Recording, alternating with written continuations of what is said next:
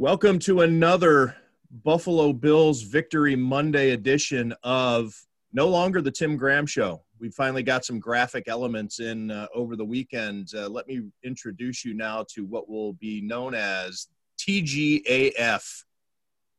And what does that stand for, Tim? Tim Graham and friends. People will add uh, whatever abbreviations they want, but uh, TGAF is now a thing. TGAF brought to you by more letters, CTBK. Accountants like and business consultants in Amherst. Uh, um, but yeah, uh, we're here with uh, Jonah Bronstein and Matthew Fairburn, the Fs of TGAF. And uh, we're joined also by Jerry Sullivan. Uh, we're going to talk some Bills in the no frills version, the Monday version of the TGAF podcast.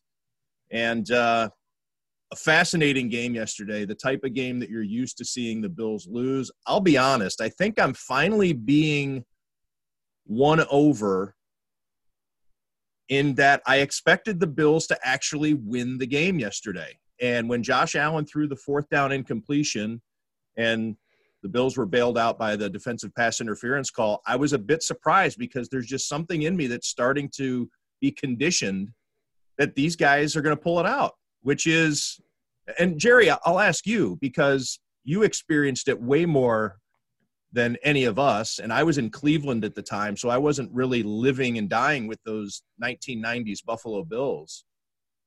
Um, I don't know that there's a comparison to be made. They went to four straight Super Bowls, but just that mood of even when behind or facing some turbulence, that these Bills seem to be able to figure it out. Yeah, and they've done it the last two years. I mean, throughout the playoff game, of course, they've made comebacks. Like I grew up a Red Sox fan, and I came to know there weren't curses. There was bad management, and they didn't have speed and pitching and defense, and that's why they lost these games. Well, the Bills never had the quarterback. All those years, and they having these harrowing losses. Sure, they had an occasional capable quarterback, but not someone who could lift them above their own misfortunes on the road. And it was common for them for to have a great defensive effort, and the offense didn't show up. Now, like a lot of teams, and I know I'm rambling here, but the, the teams with the great quarterbacks, they they won games with average defenses. They're they're now trending that way, where you've got an offense can lift you on a day when the defense doesn't play well. So, I guess it's a long way of saying they weren't cursed, and there's a reason that Bills always expected the worst to happen because they had the fewest passing attempts in the league over an eight-year period. And you know, it reminds me of some thoughts that I've had over the last couple of weeks when, and justifiably so, Bills fans, especially uh, the last couple of generations, haven't been here before. They haven't experienced this. So to see Josh Allen play, not just competent, but above average, very good. Uh, but to say, well, he's MVP candidate, right? I mean, this guy's got to be the front runner for MVP. And then you take a look at the stats around the NFL and what Russell Wilson's doing, Lamar Jackson, um, you know, Patrick scoring Mahomes, as a whole is up. Everything is up, and so finally, the Bills Bills fans are seeing that there's they have somebody who's actually in the conversation. It's not it's not they're not obsolete anymore. They're actually caught up with the rest of the NFL. The good NFL quarterbacks they've caught up, and uh, I think that that is just. Uh, kind of just a reminder of how bad the quarterback play has been when people are going ape doo doo over three straight 300 yard games. Um, and yes, there have been some historical aspects within Josh Allen's you know stats, but he's finally catching up. Or the Bills, I should say, are finally catching up with really good teams and offenses and looking like you're supposed to look in today's NFL.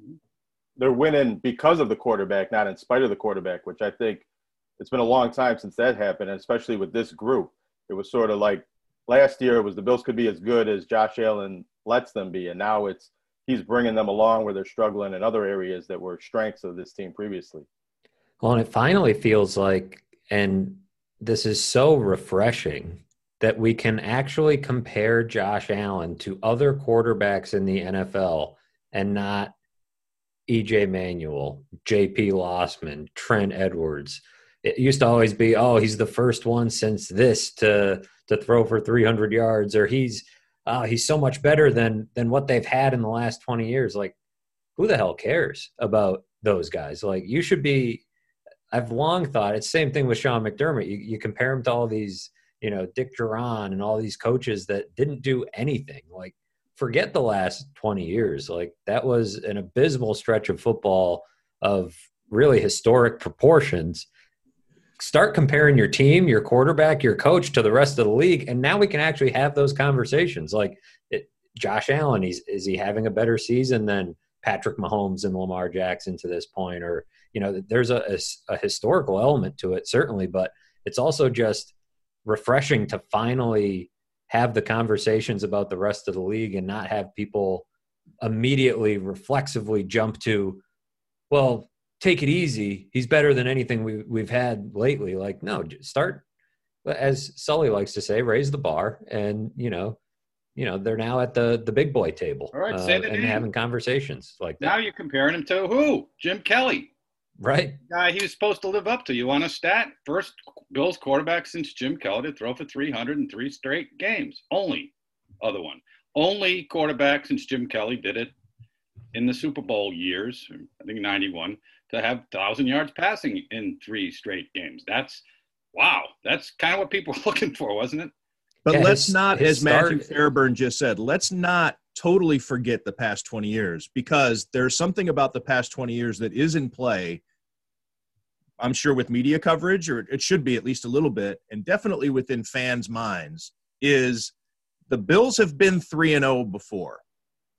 Where, it, you know, so it- they've they were 4 and 1 under Jauron or whatever it was, 5 and 2. They were 4 and 1 under Chan Gailey. They were, you know, they've been they, there's also I think a reluctance and that's where we, we we're saying now go ahead and, and start having your imagination captured a little bit but uh, should fans totally forget where how, how much of a foot should we keep in the past when it comes to all right let's just just hang on a little bit here I would say and actually one more point because i'm going to leave you to talk about this um, this is the no frills version of the Tim Graham show. I forgot to turn off the sprinkler. My backyard's now being flooded. I'm going to excuse myself, but you guys, please continue. So Yeah, you, maybe you can you can uh, correct me here, but I would say you almost don't have to compare or or get worried that the other shoe's going to drop, right? Because of what what's happened to the Bills over the last 20 years, but I also would caution people to recognize the way that quarterback play is talked about and the way quarterback development happens in the NFL look for the first few years of of Josh Allen's career it was about determining whether he was good whether he was at a level where you would continue on with him as your quarterback and that's a starting point when you have a young quarterback that's the way the conversation goes then you get into this tier of like Jay Cutler Matt Stafford Matt Ryan Carson Wentz a few years ago where they've had the moment they've had the breakout they've had the stretch of play and you have to have the the ongoing conversation. Quarterback play is not linear. Uh, the the progression does not automatically always go up, and I think when you think about it in that context, that's more where you would think like have a little bit of cautious optimism here. But I don't think you need to have cautious optimism because of Trent Edwards per se. You can throw for 4,700 yards and be nine and seven. Those guys. I, mean, I was thinking of Stafford when you started to talk about other things that can happen, and the defense is a concern. If it's average, they could still be good, but people want to believe that it's an elite defense, and now you have a quarterback who could be elite. Uh, that's where you have to kind of back up and say it's hard to sustain defense, and this is defense. There are some trouble signs, and they faced one really good offense and not looked good. But Yeah, Jerry, it's what not, it doesn't look like a good defense right now. That's for sure. Jerry, what did you make of some of the plays in the fourth quarter from Josh Allen where it did look a little bit like the past, maybe that Houston playoff game where he's throwing the ball sideways, throwing it out of bounds, making some questionable decisions. He did come back and make the big plays at the end, but you know, were you do you have any concerns about some of those mistakes creeping back into his game?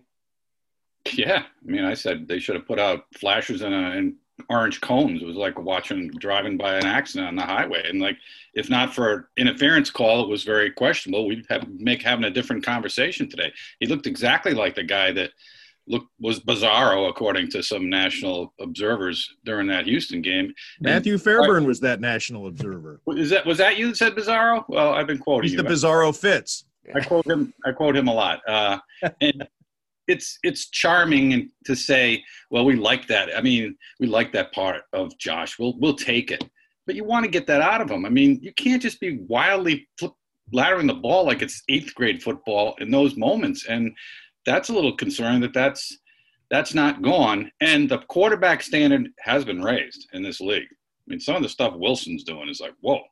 Now it's great to have a guy who's uh, charting that way, but you still want the more polished, mature version of that. And maybe they were a couple years away. Aaron Rodgers, that's another name I should have mentioned earlier when I was saying, hey, let's, you know, let's hang on about Josh Allen for MVP. There are a lot of candidates out there. And also to be reminded, and, and it's kind of been a, a, little bit of a talking point because people are incredulous to think back that uh, and over his career, Russell Wilson has never received a single MVP vote.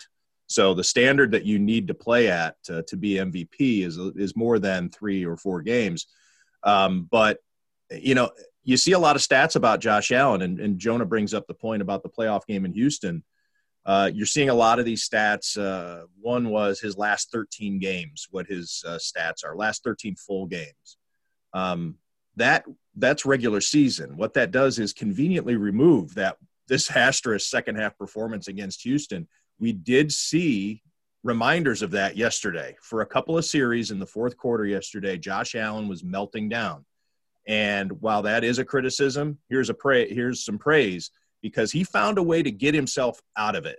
Like he unscrewed his brain however he was screwed into the turf thinking wise and complaining uh, about a horse collar tackle when he was still in the pocket. The ball is still live and he is bitching to the ref uh, about a penalty, and the ball still can be recovered. And you know, totally, you know, Cam Newton didn't he get crushed for something similar uh, years ago? Um, so, yeah, Josh Allen gets a penalty, sets up the Rams for a, a fairly easy go-ahead touchdown, but he found a way out of it, which he it's amazing that he's able to do. He had that's a trait that he he seems to have of being able to just bail himself out.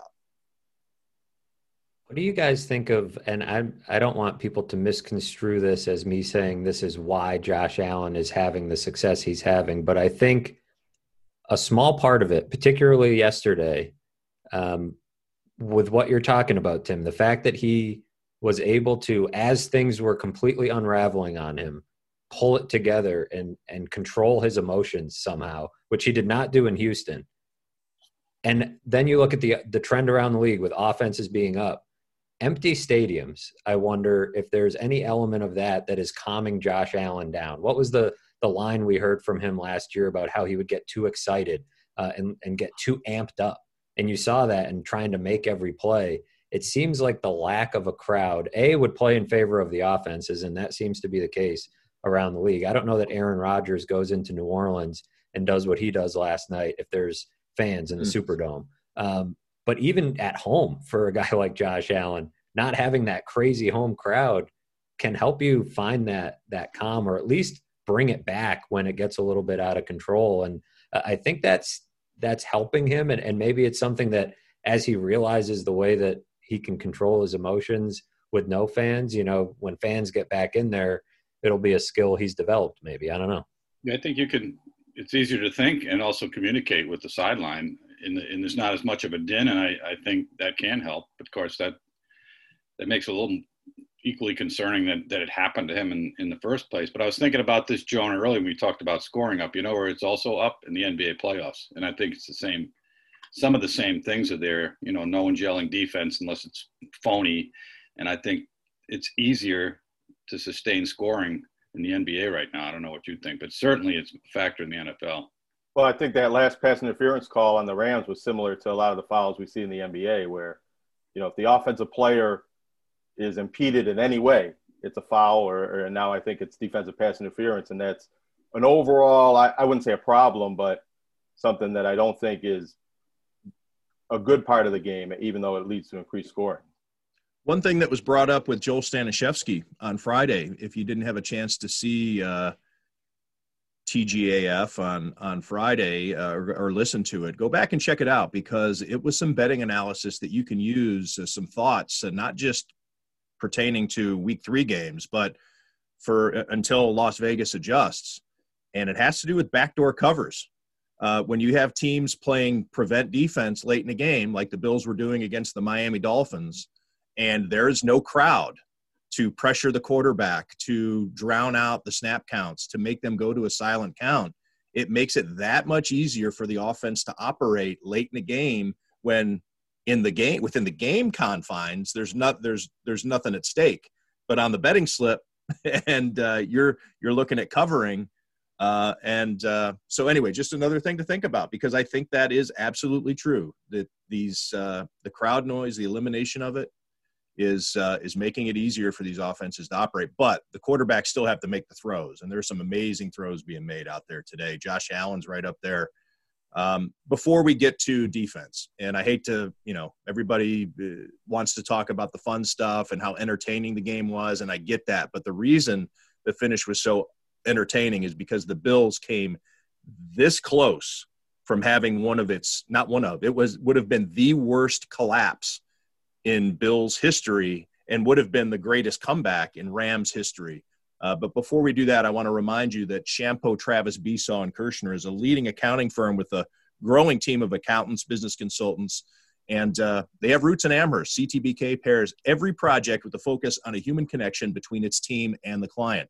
For assurance, accounting, taxes, litigation support, advice on acquisitions and mergers, and maybe soon we'll acquire Jerry Sullivan. We'll find a way. I'll maybe need to consult with CTBK on the best way to uh, acquire this talent or perhaps merge with it.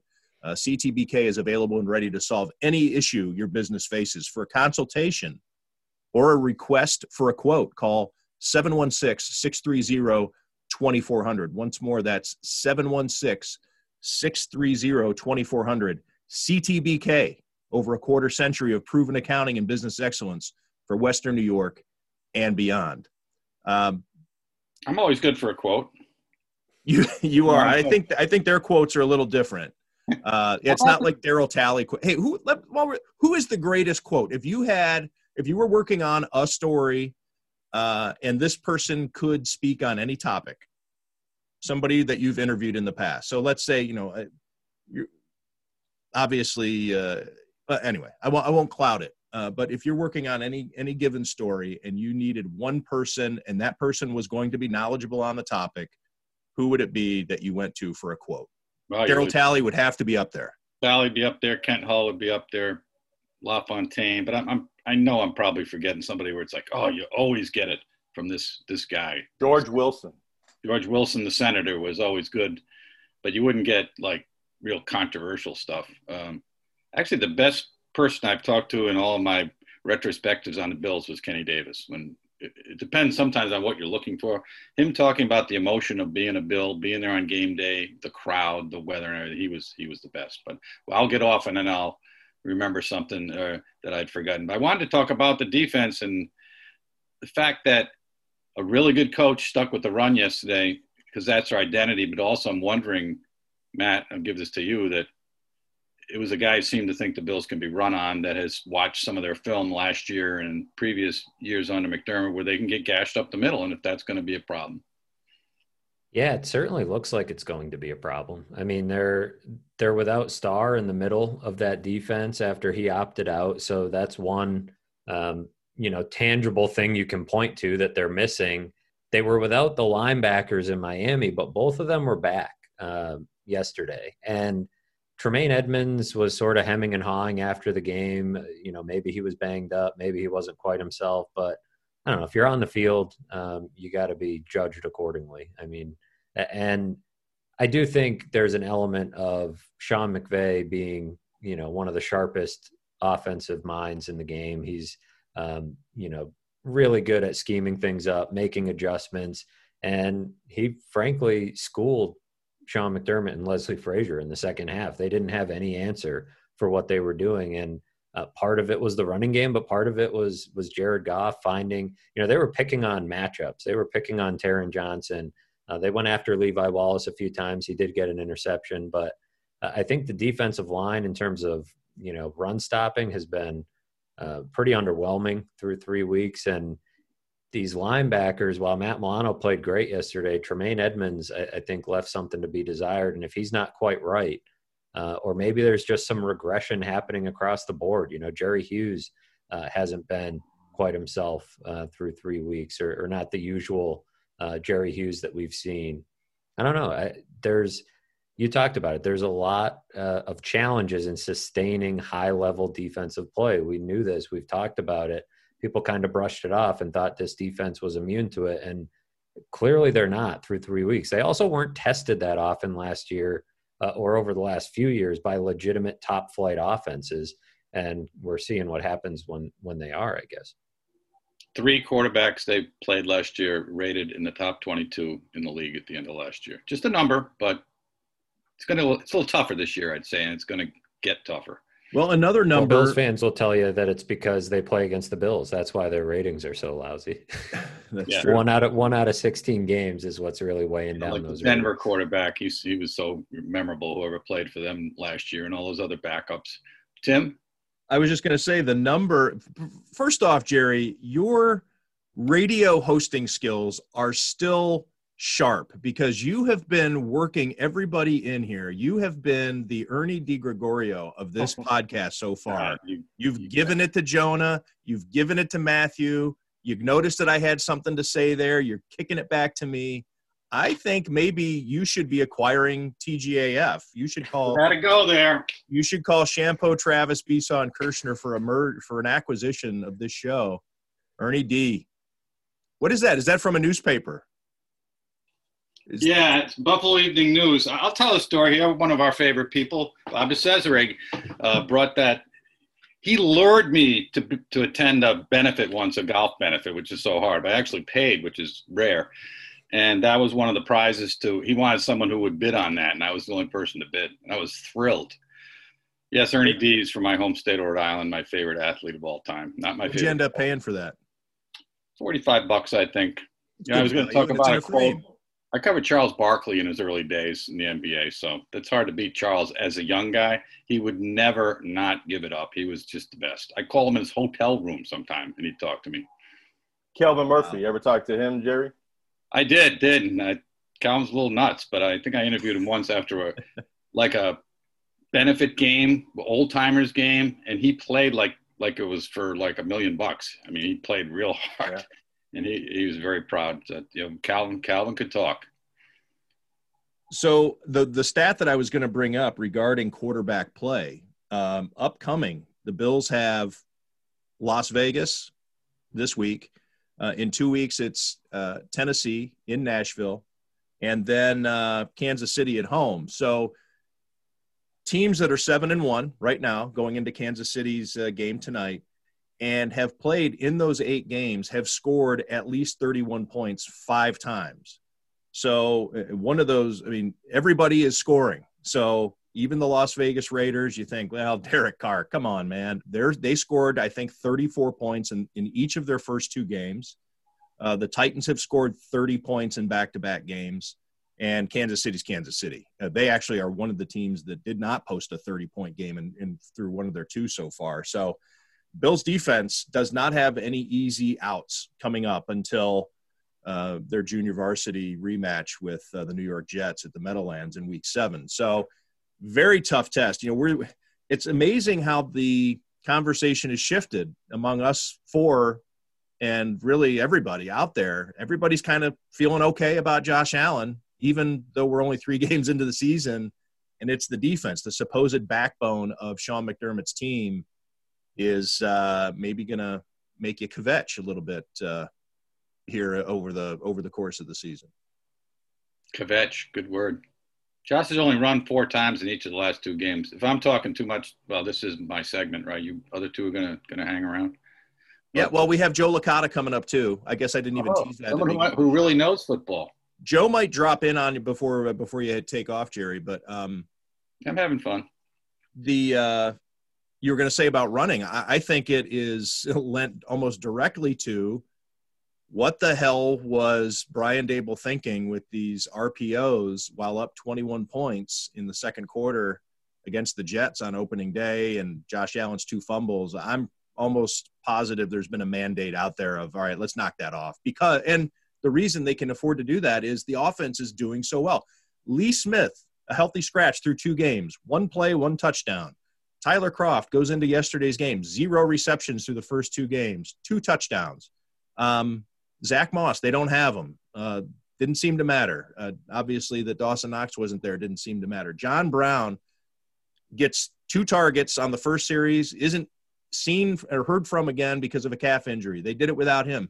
They build this big lead without Stefon Diggs even being a factor in the offense until the third quarter.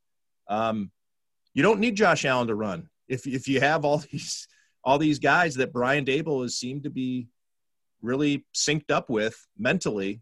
It's like a video game aspect. I see the play. I'm going to execute. You know, the play gets executed. Move on to the next one. It, it's just it's it's been incredible to watch. The running backs averaged five and a half yards per carry yesterday. It's kind of a wonder why they got away from that in the second half. I wanted to ask Matt. There would seem to be some some moves and some shuffling on the interior offensive line yesterday. You know, what do you make of that? I wasn't watching closely enough to see maybe why they made some of those changes, but how much is that related to maybe them not going to that ground game in the second half?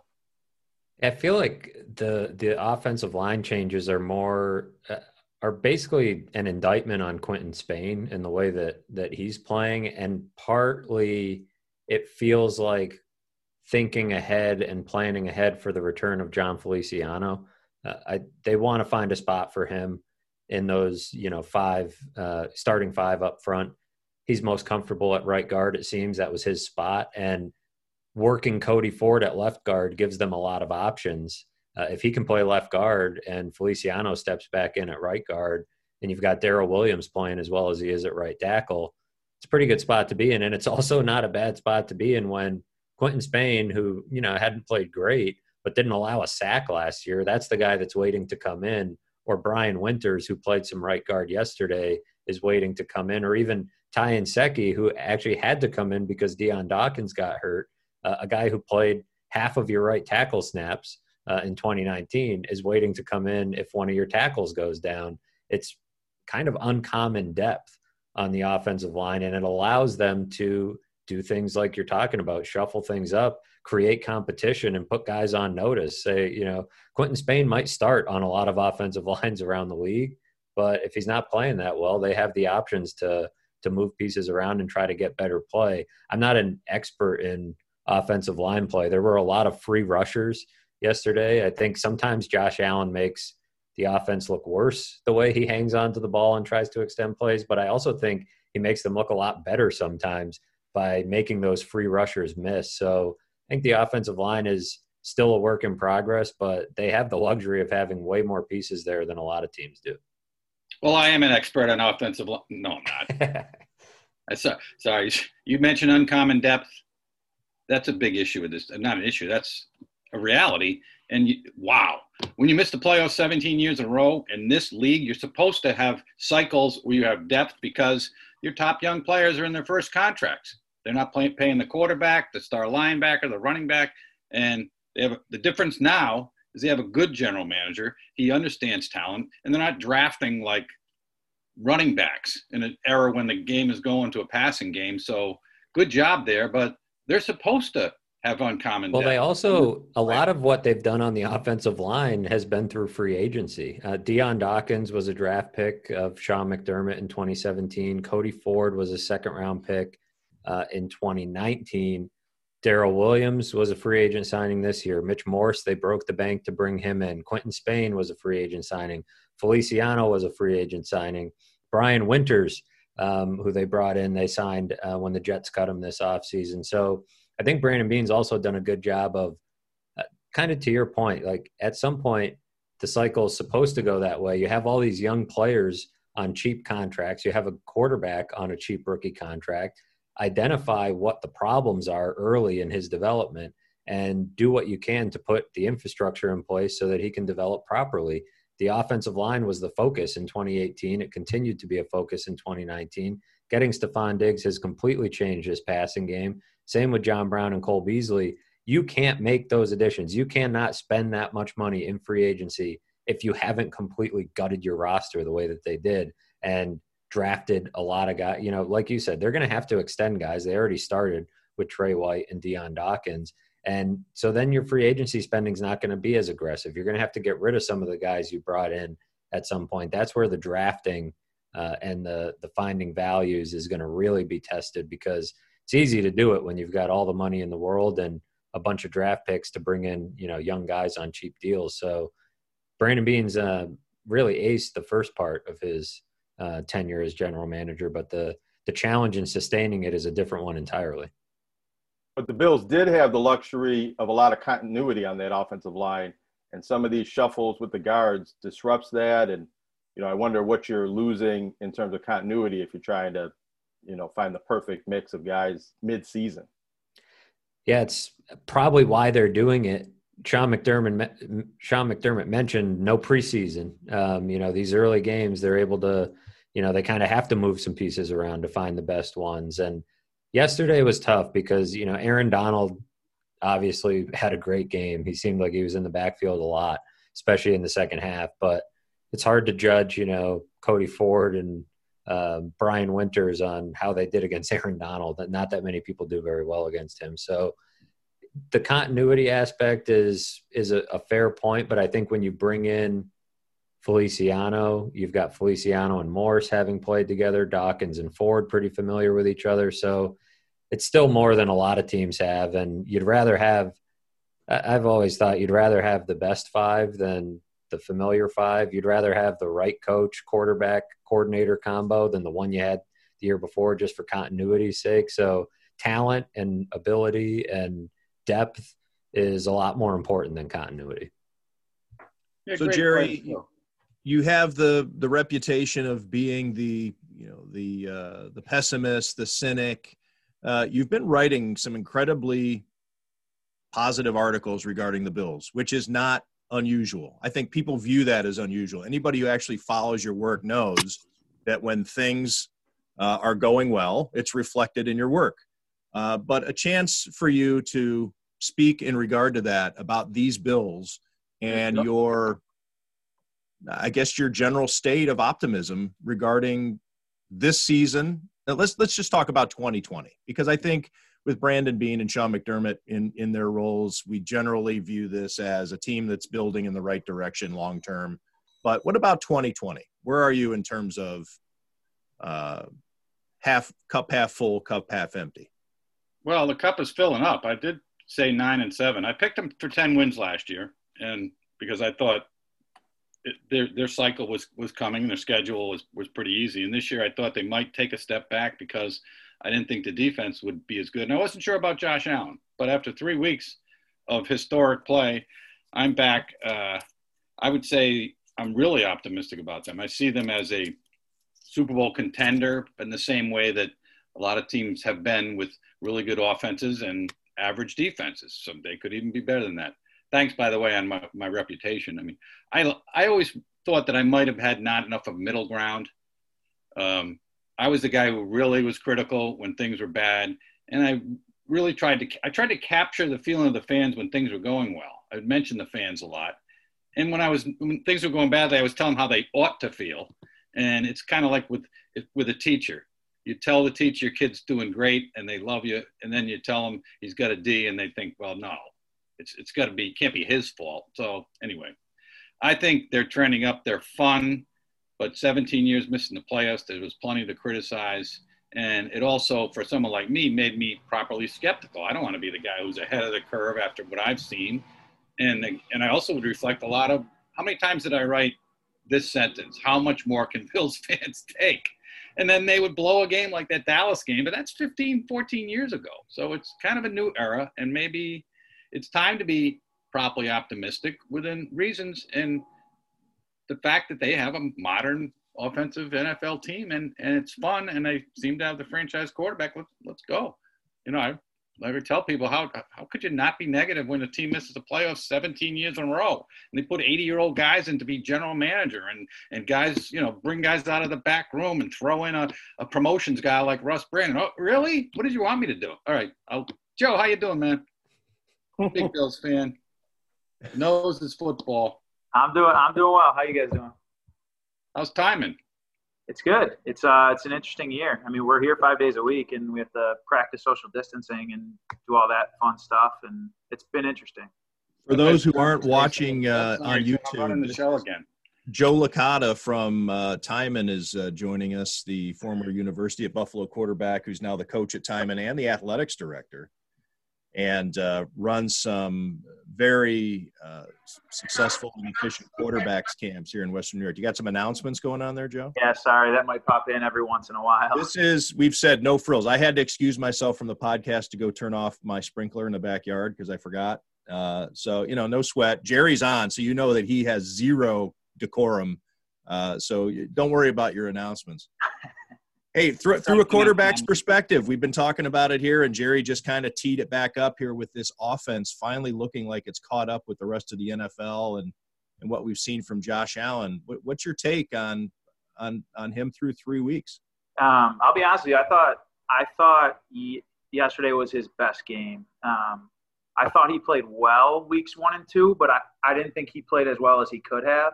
Um, I'm cautiously optimistic about it. I think uh, I think he's doing a lot of great things. I think Daboll is doing a great job scheming things up, doing an awesome job calling plays.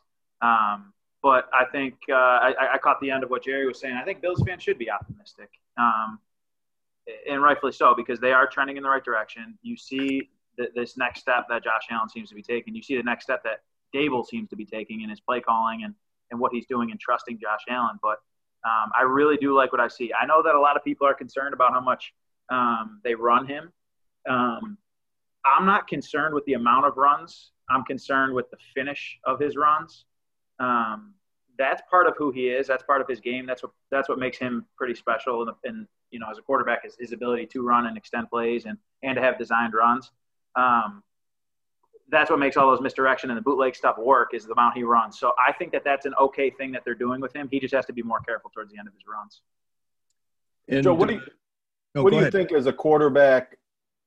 You know, my analysis of the way Josh Allen played yesterday was that he maybe had 45 really good plays and five or six bad plays, especially towards the end. And how much balance do you need there? I mean, if, can you play a great game, but if you make a bonehead play at the end that loses your team the game, does that in any way nullify the, the good plays that you've made before that?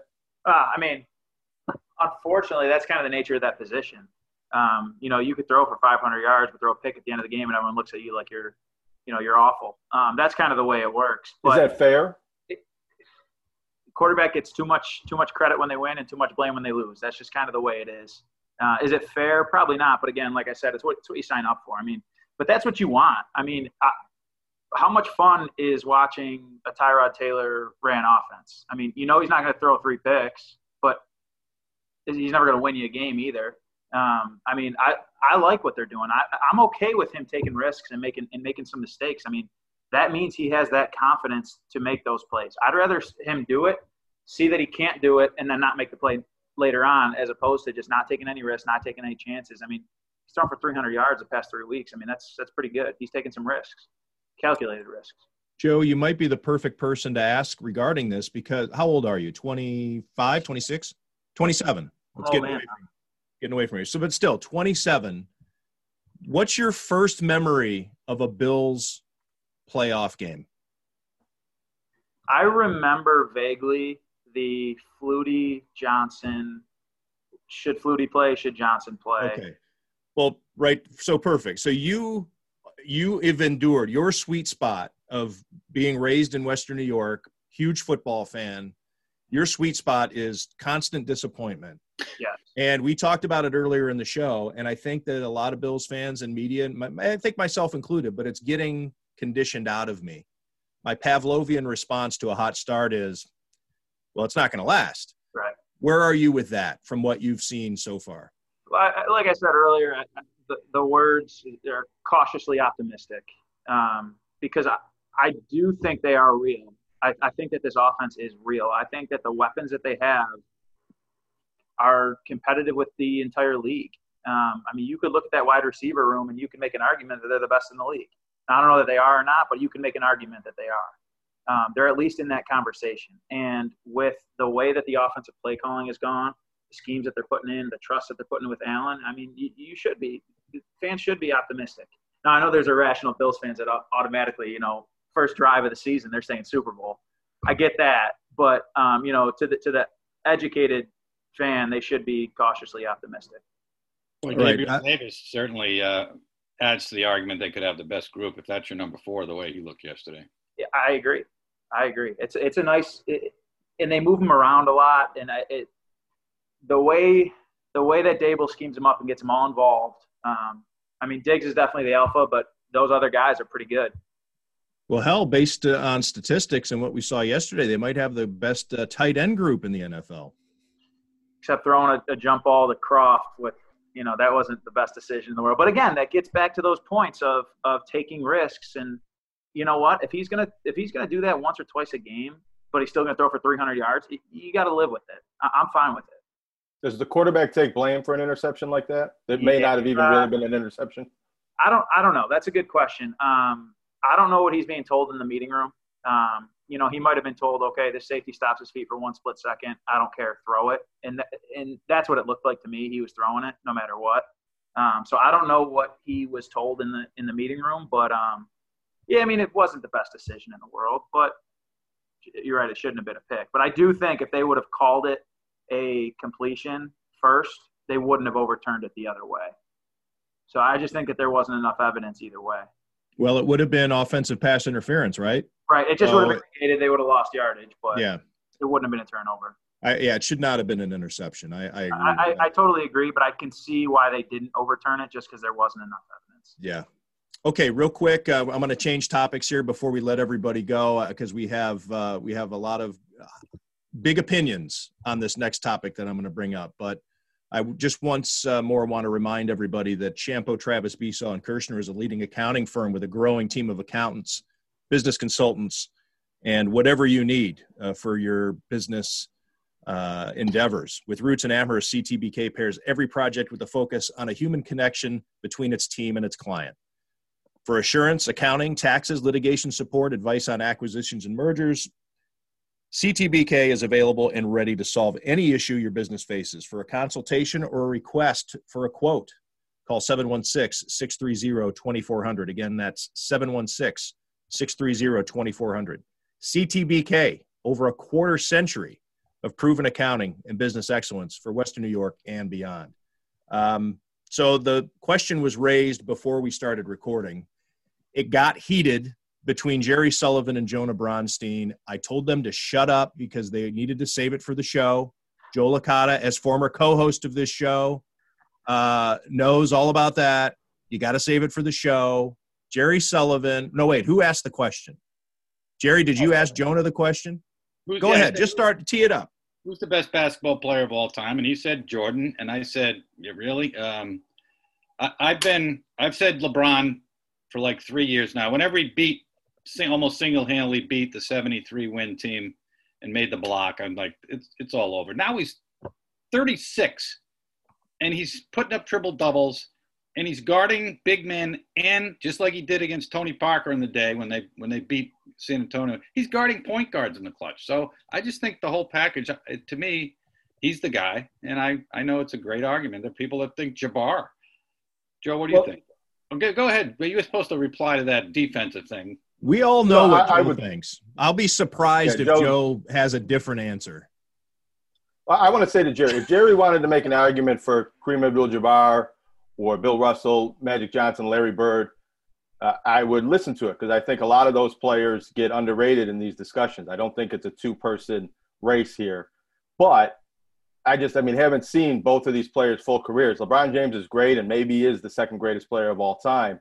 But you know, Michael Jordan beat the Utah Jazz by himself practically when he was 35 years old. LeBron's the same age. LeBron's great. What we saw the other night closing out Denver with his jump shot and just being they were not going to lose that game because of the way he played. I don't think he is able to do that reliably enough in the fourth quarters the way Michael Jordan and other great players have done and sometimes has to defer to his teammates because either his jump shot's not going in or he's afraid to go to the foul line. And he's a tremendous all-around player, maybe the best multi-skilled player ever. But the most important skill in basketball is putting the ball in the hole especially in the fourth quarter when the, everybody knows you're the one taking the shot. Then I guess I Kareem think, is the greatest basketball player of all time.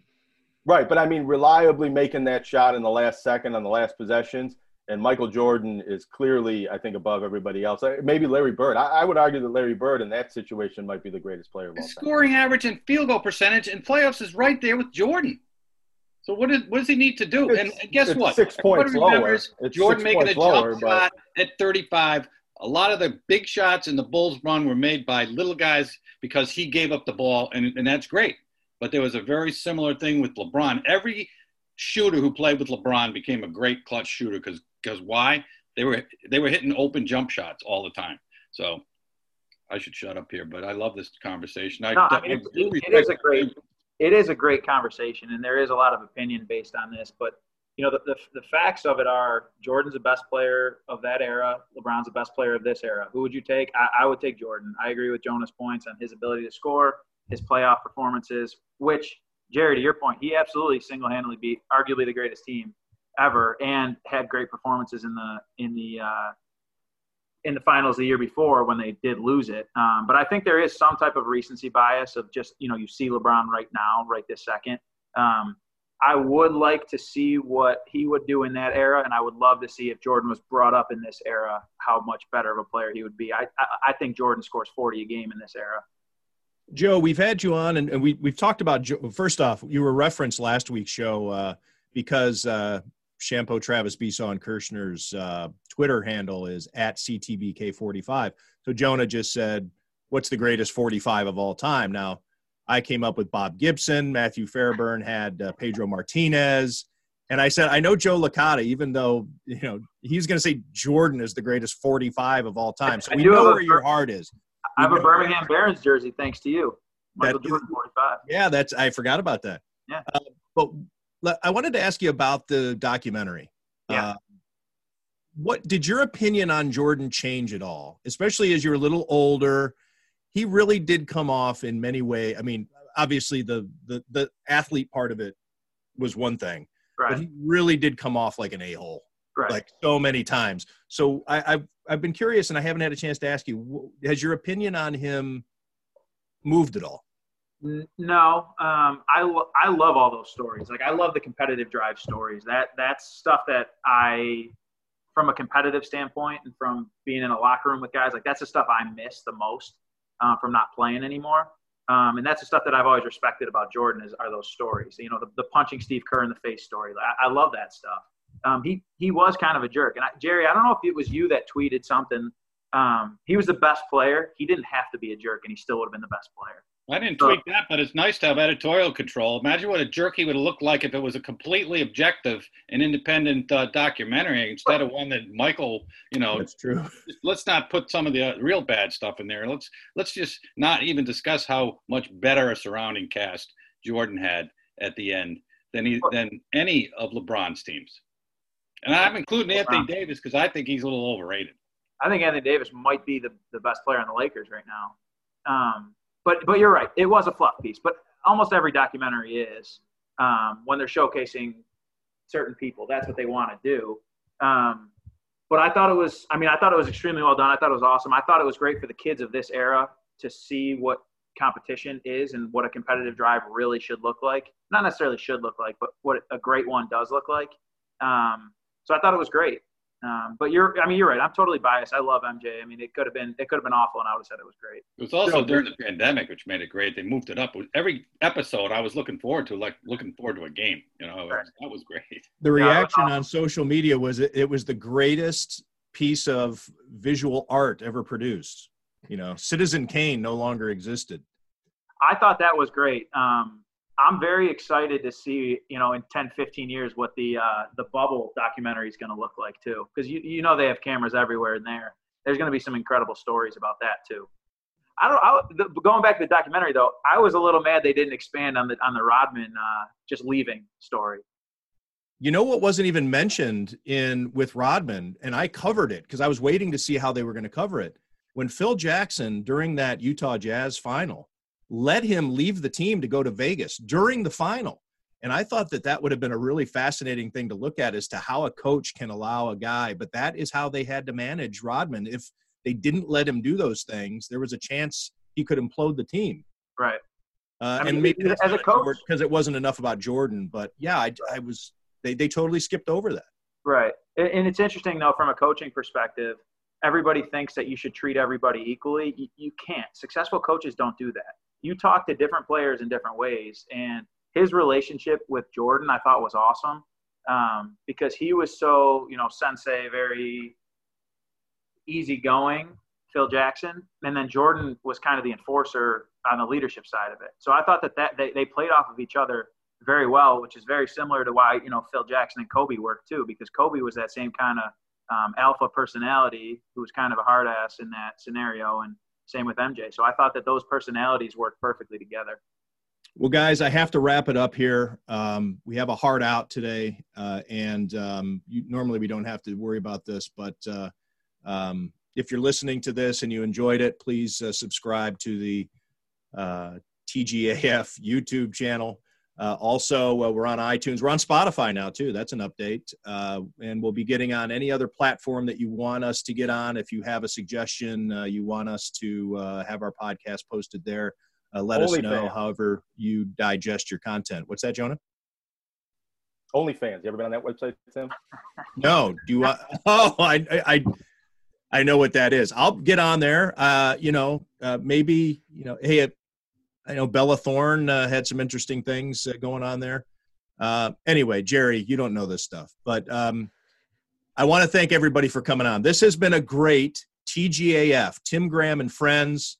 I'm on here with four of my friends, great, got a lot of friends. great times. We have uh, and three three co-hosts. Jerry was practically a co-host. He was on the show every week back when uh, it was a Buffalo News Enterprise. Uh, so yeah, this is a good. This is like a little mini reunion. Thanks for joining me, guys.